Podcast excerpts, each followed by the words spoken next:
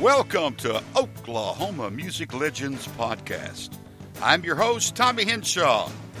Life magazine called him a cracker barrel philosopher. Time magazine called him the unhokey Okie. Known in Nashville as Wild Child, this is Roger Miller.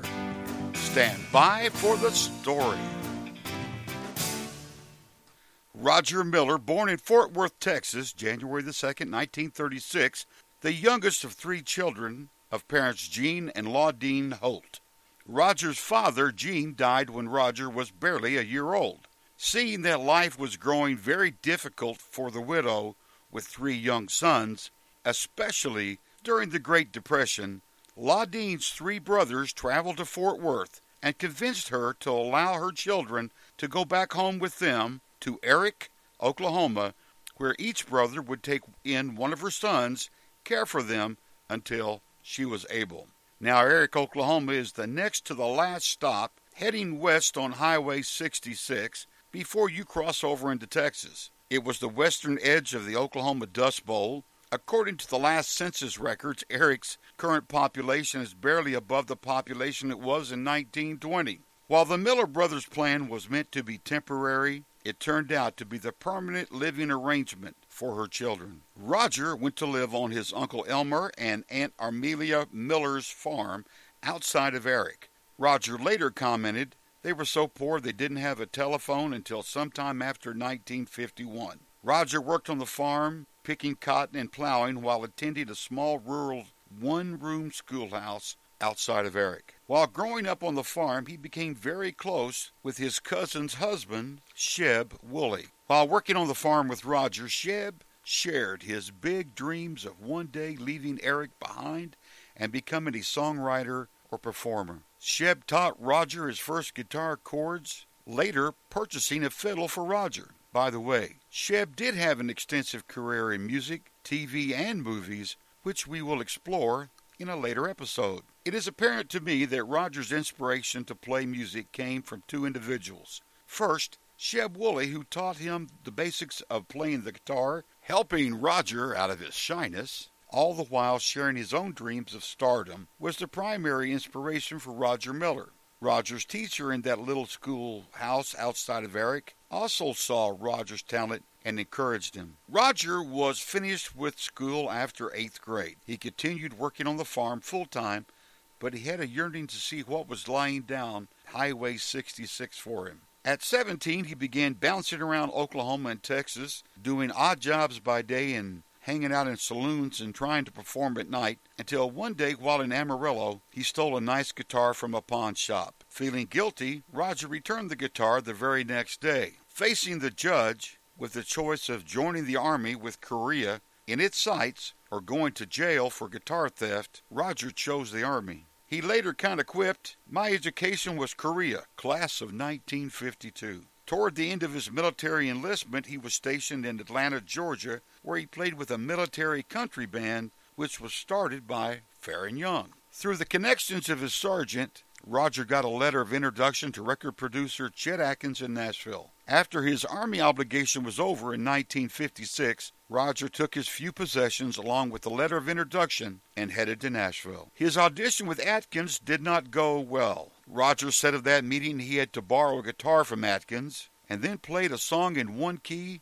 but sang it in another. Financially strapped, Roger took a job as a bellman at the Jackson Hotel located in downtown Nashville. Roger became known as the Singing Bellhop, singing songs as he went through his day operating the elevator and lugging bags throughout the 400 room hotel, hoping to be discovered. In the Roger Miller DVD, King of the Road, his buddy Mel Tillis said he stopped by the hotel and asked his buddy Roger if he could play the fiddle, to which Roger said, Well, yes. Mel told him that Minnie Pearl was looking for a fiddle player for her band. Was he interested in the job? He said, Yes, but first, let me go give management my two minute notice. Roger played in Minnie Pearl's band, traveling with her for quite a while. In fact, Roger played in several traveling bands as he made his way through the Nashville music scene.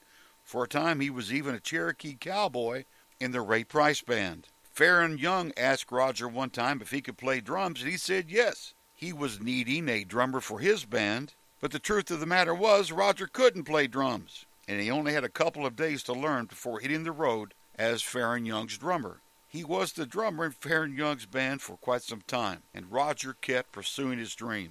Later, because of Roger's unique style of talking, his incredibly fast wit, and his incredible sense of humor, he became a hit on TV talk shows. Roger always credited his first appearance on the TV talk show The Tonight Show when Jimmy Dean was guest hosting as being his big break, and he said Jimmy Dean was responsible for jump starting his career. Listen, I'm begging you, please visit YouTube.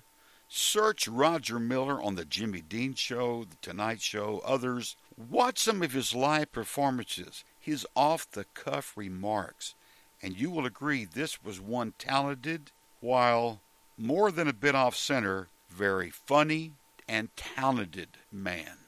Roger had found success writing songs, but tired of it, thinking he could go to Los Angeles and take a shot at movies. In early 64, he needed traveling money to get to California, and being dropped by his record label, he signed with upstart label Smash Records the deal in exchange for $1,600 from Smash, he would record 16 sides. From the album, which was created in this hurry up recording session, came hits Dang Me and Chug Lug. By the way, he wrote Chug Lug in four minutes. Dang Me peaked at 7, and Chug Lug peaked at number 3 on the charts. Later the same year, Roger recorded Do Wackadoo, which peaked at 15 and then, of course, came the granddaddy of them all for Roger trailers for sale or rent. Roger's life was changed forever. In total, Roger won 11 Grammy Awards, 5 in 1964, 6 in 1965. This in itself was a record until Michael Jackson's Thriller album. Keep in mind, Roger's success came during the peak of the British music invasion. Keep in mind, Roger's success came during the peak of the British music invasion. Roger's song Trailers for Sale or Rent beat out the Beatles song Yesterday for Song of the Year. Now, you may not be aware, but among all of his awards showing his versatility, in 1985, Roger won Tony Awards for Best Score and Outstanding Lyrics for the Broadway hit play The Big River. In 1973, Roger was inducted into the Nashville Songwriters Hall of Fame and posthumously inducted into the Country Music Hall of Fame in 1995. CMT ranked him number 23 in their listing of the 40 greatest men in country music. Roger was also inducted into the Oklahoma Music Hall of Fame in 2004. Roger was a very talented man. His life was not easy, and he didn't always take the easy path, or any path for that matter.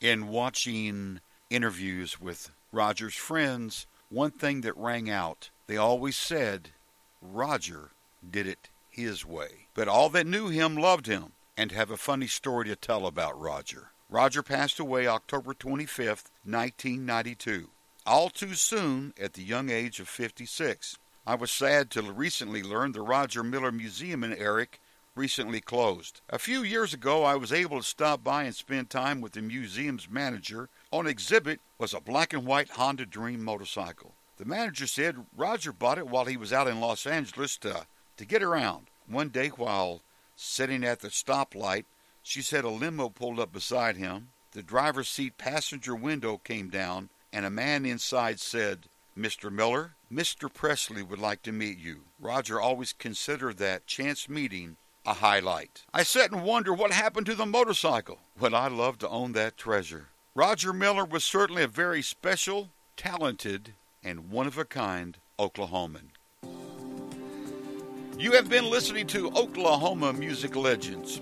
Please share with your friends that we can be heard on iTunes, Buzzsprout, Stitcher, Google Music Play, and directly off our website, Oklahoma Music Legends, by clicking on the podcast page.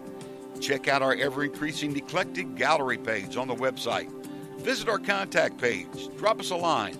Be sure to like our Oklahoma Music Legends Facebook page. For Oklahoma Music Legends, I'm Tommy Henshaw. Thanks for listening.